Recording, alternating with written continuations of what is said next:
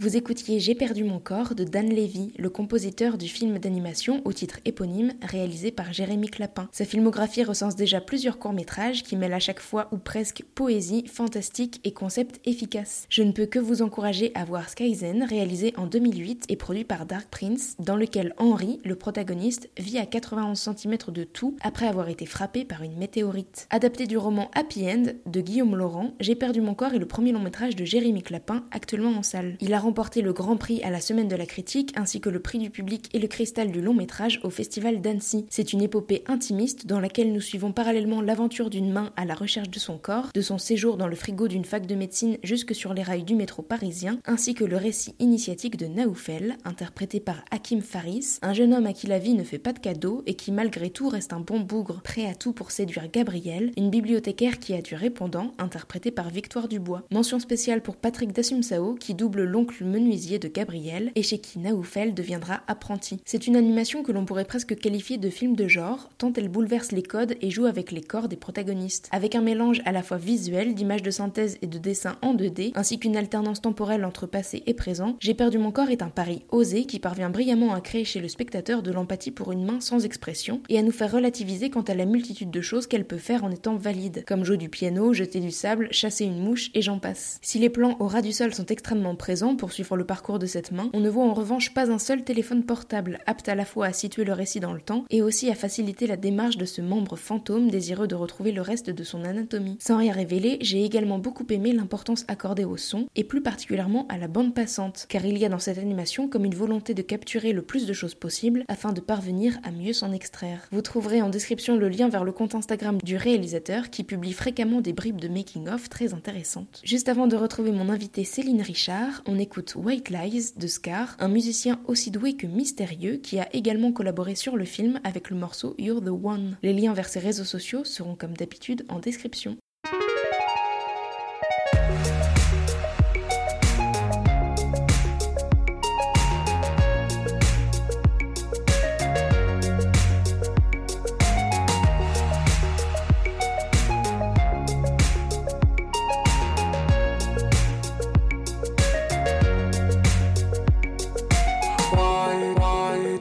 Cover your eyes, eyes. Did you let me into your mind, mind? Getting my partner in crime, crime, crime, crime. Why, stuck in all the mud of my lies, lies. I still here by my side, side. Trying to keep us alive, light, light, light. Why, did you never try to find, find all of those times I lied, lied. All of those things I hide, hide, hide.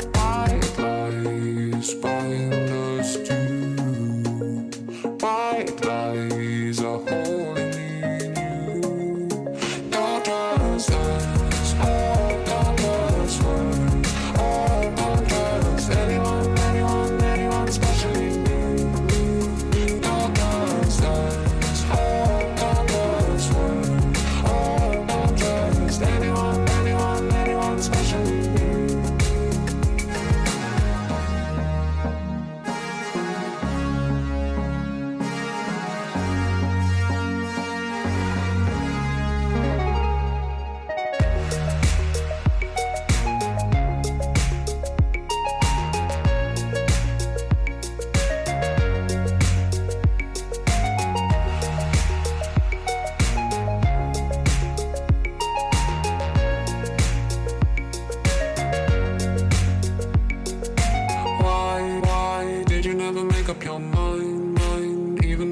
Feel right, right, even if I cross the line, I time, didn't make you see all the signs, didn't make me lose all my pride, letting all the wrongs feel fine, why, did you always treat me so kind, even if I played with your mind, even if you didn't feel fine, right, lies bind us to. White lies are holding me and you. Don't trust us, oh, don't trust us, oh, don't trust anyone, anyone, anyone, especially me. Don't trust us, oh, don't trust us, oh, don't trust anyone, anyone, anyone, especially me.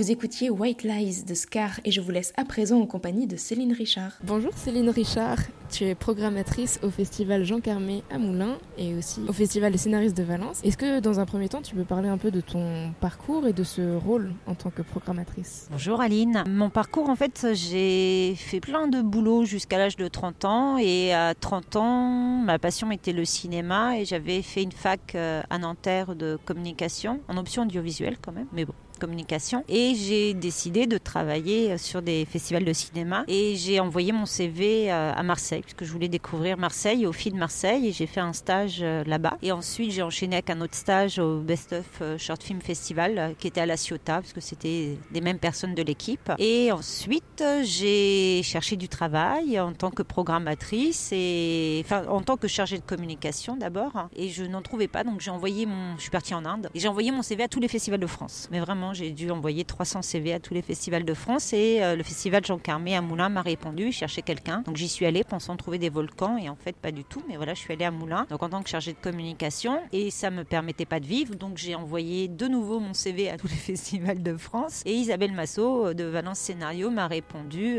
et j'ai commencé à travailler en tant que chargée de communication. Sur les deux festivals, un peu en parallèle, ça c'était en 2007 et 2009, il y avait des programmateurs qui étaient en place. Alors sur Moulins c'était des bénévoles et à Valence c'était essentiellement la déléguée générale qui a fondé le festival, donc Isabelle Massot qui s'en occupait et j'aimais bien donner mon avis, j'aimais bien voilà, émettre mon avis et donc peu à peu on m'a confié des petites choses et un jour à Moulins, en fait la bénévole qui s'occupait de la programmation ne pouvait pas aller au festival de Cannes, donc ils m'ont proposé d'aller à Cannes, donc j'y suis allée. À partir du moment où je suis allée à Cannes, je voyais les films, donc je pouvais programmer et voilà, et peu à peu on m'a confié sur les deux festivals la programmation des deux festivals. On va s'attarder un peu plus sur le festival de Moulins qui propose à la fois des courts et longs métrages. Concrètement, tu viens déjà de le dire, tu fais de la prospection au festival, mais il n'y a pas que Cannes, j'imagine. Peut-être que des réalisateurs t'envoient aussi leurs films. À partir de là, sur quels critères tu te bases pour sélectionner ou non les films? Est-ce que tu peux aussi parler de la ligne éditoriale du festival de Moulins? Alors il y a deux compétitions, courts et longs métrages. Sur les courts métrages, on fait un appel à films sur la plateforme de l'agence du court métrage. On en reçoit à peu près 500-600. Les boîtes de production utilisent ces Filmfest plateformes. Il y a deux plateformes en France, il y a Short Film Depot et Filmfest plateforme. Donc on reçoit beaucoup de films, des boîtes de production bien installées, beaucoup d'autoproduction aussi. Après j'étudie les catalogues de tous les festivals de courts métrages qui m'intéressent. Je me déplace pas particulièrement à part au festival de Clermont-Ferrand, mais surtout pour rencontrer des gens plutôt que d'aller voir les films. En fait je regarde tous les catalogues et je regarde parce qu'on a la particularité de remettre des prix à des comédiens jeunes espoirs. Donc quand je vois qu'il y a des films avec de jeunes comédiens qui pourraient correspondre, j'envoie des mails aux boîtes de prod ou aux réalisateurs en leur demandant d'inscrire leurs films. Voilà, et après on regarde tout et on sélectionne. On est un comité de sélection de 10 personnes. Sur les longs métrages, ça commence avec Cannes. Donc je vais voir tous les films francophones, puisque donc c'est une compétition de longs métrages francophones où on remet des prix à des comédiens dans des seconds rôles. Donc je vais voir tous les films francophones à Cannes, dans toutes les sélections, ouais, Acide, Semaine, Quinzaine et la sélection officielle, sachant qu'en règle générale les films de la sélection officielle ne sont pas particulièrement pour Moulins, puisque Moulins en fait c'est... Donc je peux prendre des films qui ne sont pas en avant-première, c'est en octobre Moulins. Je peux prendre des films qui sont sortis au premier semestre mais qui restent inédits sur le territoire. Ça peut par exemple, cette année j'ai sauvé comme ça entre guillemets Rêve de jeunesse d'Alain Raoust, qui était un film qui était à l'acide, qui est sorti le 31 juillet en France, qui est passé complètement inaperçu, qui n'était pas du tout sorti à Moulins. Voilà, j'avais envie de montrer le film, donc je peux montrer des films comme ça, parce que vraiment c'est... Moulins est organisé par une association qui s'appelle Ciné-Bocage, qui existe depuis 30 ans, qui a pour vocation en fait de faire exister le cinéma d'auteur sur le territoire. Un territoire, c'est une ville moyenne et très rurale autour, et du coup je peux prendre des films qui ne sont pas forcément des avant-premières. On travaille avec CGR, donc ce sont à 99% des films qui ont un distributeur français, ce qui fait que Moulins n'est pas particulièrement un festival découvreur de cinéastes comme peuvent l'être d'autres festivals à vocation nationale ou internationale qui vont chercher des cinéastes étrangers, inédits en France, en distributeur, etc. Nous, pas du tout, quoi. Nous, c'est la ligne éditoriale, c'est les comédiens. Donc, comment je sélectionne les films, c'était une des questions. Donc, je vois les films à Cannes, je lis le film français, je regarde un peu tous les films qui sont amenés à sortir. Après, à titre personnel, je trouve le site de Ciné Europa très bien fait, donc je regarde un peu les films qui sont en tournage, etc. J'envoie des mails à tous les distributeurs français qui, alors au choix, m'invitent à des projections privées dans leurs locaux, m'envoient des liens des films via différentes plateformes ou m'invitent à des projections presse si le film a déjà des projections presse. Parfois, je ne peux pas voir le film parce que ils n'ont pas ce qu'ils disent le matériel. Le film existe qu'en DCP, qu'en format numérique cinéma. Je ne peux pas lire des DCP sur mon ordinateur. Donc quand ils l'ont que comme ça, il faut être exploitant ou trouver un cinéma qui montre le film. Donc parfois CGR m'autorise à voir le film en DCP en dehors de leur séance commerciale. Et sinon, ça peut m'arriver d'aller en festival, comme là on s'était rencontrés au festival du film francophone de Angoulême, parce qu'il y avait notamment Notre-Dame de Valérie Donzelli, il y avait La Fille au Bracelet Bracelet de Stéphane Desmoustiers de mémoire, et c'était deux films qui n'existaient pas, enfin que je ne pouvais pas voir ailleurs. Il y en a un qui sort au mois de décembre et l'autre qui sort en février, donc voilà. Et après, effectivement, comme sur les courts-métrages, on reçoit beaucoup de jeunes réalisateurs qui ensuite passent au long-métrage, donc souvent ils m'envoient des mails en me disant, tu sais, mon film, en fait ils n'ont pas besoin de m'envoyer de mail, je sais qu'ils ont leur film qui va sortir, et bien sûr je les regarde. Quels enjeux une sélection peut induire pour la carrière d'un jeune réalisateur par exemple, ou sur la carrière d'un jeune espoir? Est-ce que voilà, c'est décisionnaire ou pas? Et j'aimerais aussi que tu me parles, mais là c'est une question un peu plus subjective, de tes petits succès personnels qui, grâce à une sélection, ont pu permettre l'éclosion, voilà, de nouveaux cinéastes. J'adorerais dire que ça change une vie de gagner un prix ou d'être sélectionné à Moulins. Je ne le pense pas vraiment. Non, en fait, sur les courts-métrages, ça encourage. Ça encourage une première sélection. Enfin, quand c'est un premier court-métrage, une sélection, ça encourage la personne à continuer. Un comédien, d'autant plus. Je vois cette année, on a deux comédiennes qui ont gagné des prix d'interprétation, qui sont vraiment très débutantes. L'une a envie d'en faire son métier, on est sûr, l'autre ne sait pas exactement, mais voilà, c'est un signe fort. En tout cas, ça leur permet de s'interroger et de se dire, ok, est-ce que je veux vraiment faire ça? Enfin, voilà. Donc sur les courts-métrages, ouais, ça les encourage, ça leur permet aussi de rencontrer d'autres gens de leur génération. Je sais qu'il y a beaucoup de rencontres artistiques qui se sont faites à Moulins entre des comédiens, des réalisateurs. Ils trouvent aussi, alors tu me demandais pour les films, sur les courts-métrages, on a de façon intuitive, parce qu'il y a beaucoup d'intuition quand même dans la programmation, il y a des films qui sont un peu égaux dans la qualité de production, dans ce qu'ils racontent, dans la façon. Donc en fait, les gens se retrouvent, s'apprécient, apprécient leurs films et ensuite peuvent collaborer ensemble. Ah oui, et sur les longs métrages, alors c'est différent. Il y a beaucoup de premiers, de seconds longs métrages. J'avoue que j'aime beaucoup parce que ça veut dire que dans les comédiens second rôle, ça peut être des nouveaux visages, des gens voilà, qu'on a peu l'habitude de voir. En fait, je trouverais ça dommage de programmer un festival qui met à l'honneur les seconds rôles si j'avais que Guillaume Canet ou Gilles Lelouch ou Camille Cottin qui étaient nommés. Donc dans les premiers, les seconds longs, voilà, il y a souvent des jeunes visages ou en tout cas des personnes, je sais pas, des comédiens comme Carole Franck, comme Anne Benoît, qui sont des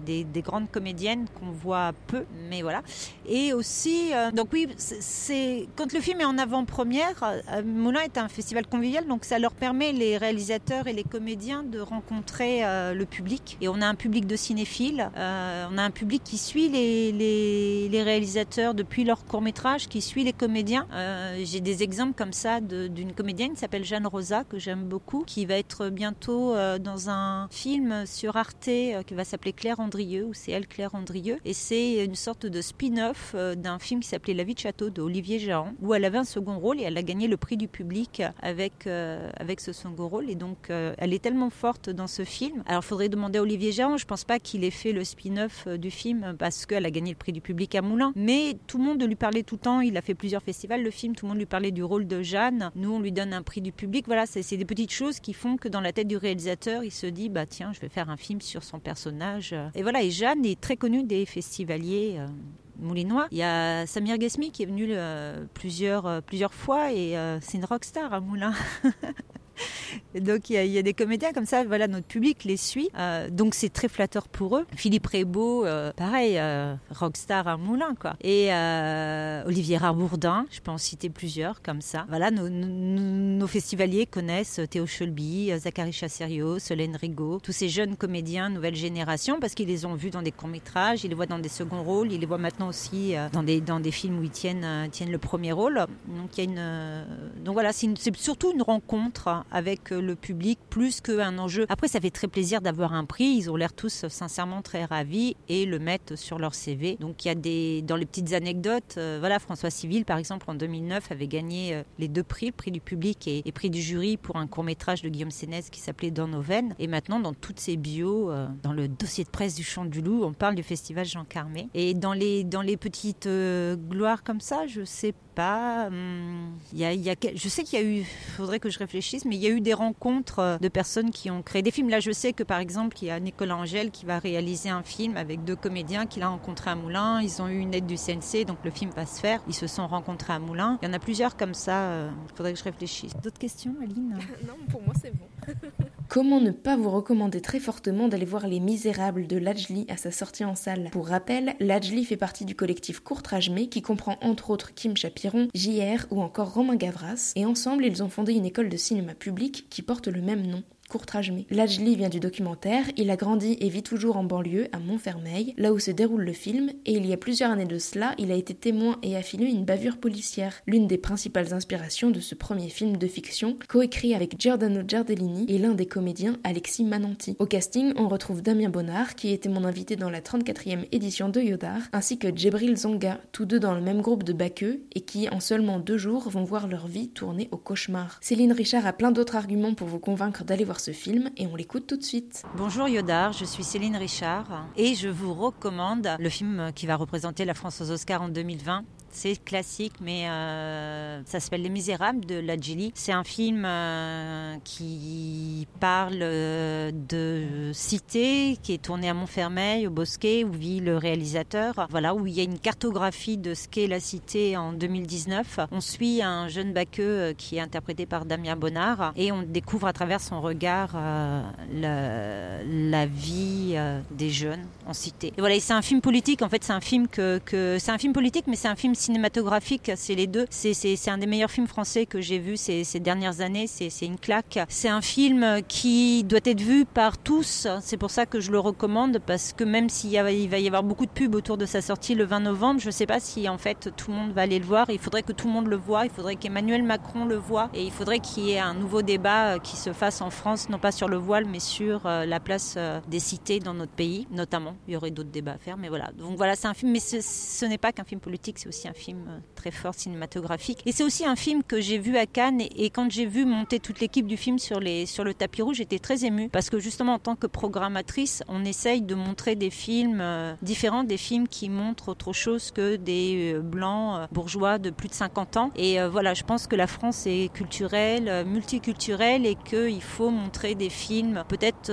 réalisés par des gens qui n'ont pas fait la FEMIS, qui n'ont pas fait de grande école de cinéma, mais en fait tous ces jeunes de cité ont les films en tête, en fait, ils sont super ils regardent beaucoup de films, ils regardent beaucoup de séries, et ils peuvent faire des storyboards, il faut leur faire confiance, il faut les laisser faire des films, même s'ils savent pas écrire des scénarios en bonne et due forme, et voilà, et Les Misérables, j'espère que c'est le film qui va un peu leur permettre à tous d'être un peu plus visibles. Je remercie infiniment Céline Richard pour sa participation, ainsi qu'à Scar pour sa générosité. Pour rappel, J'ai perdu mon corps est actuellement au cinéma et mérite vraiment le détour, et il vous faudra attendre 10 jours seulement pour vous prendre un uppercut en pleine face quand vous découvrirez le film de Ladj Ly. Yodar, c'est fini, on se retrouve dimanche prochain pour un nouveau podcast. Très belle semaine à vous.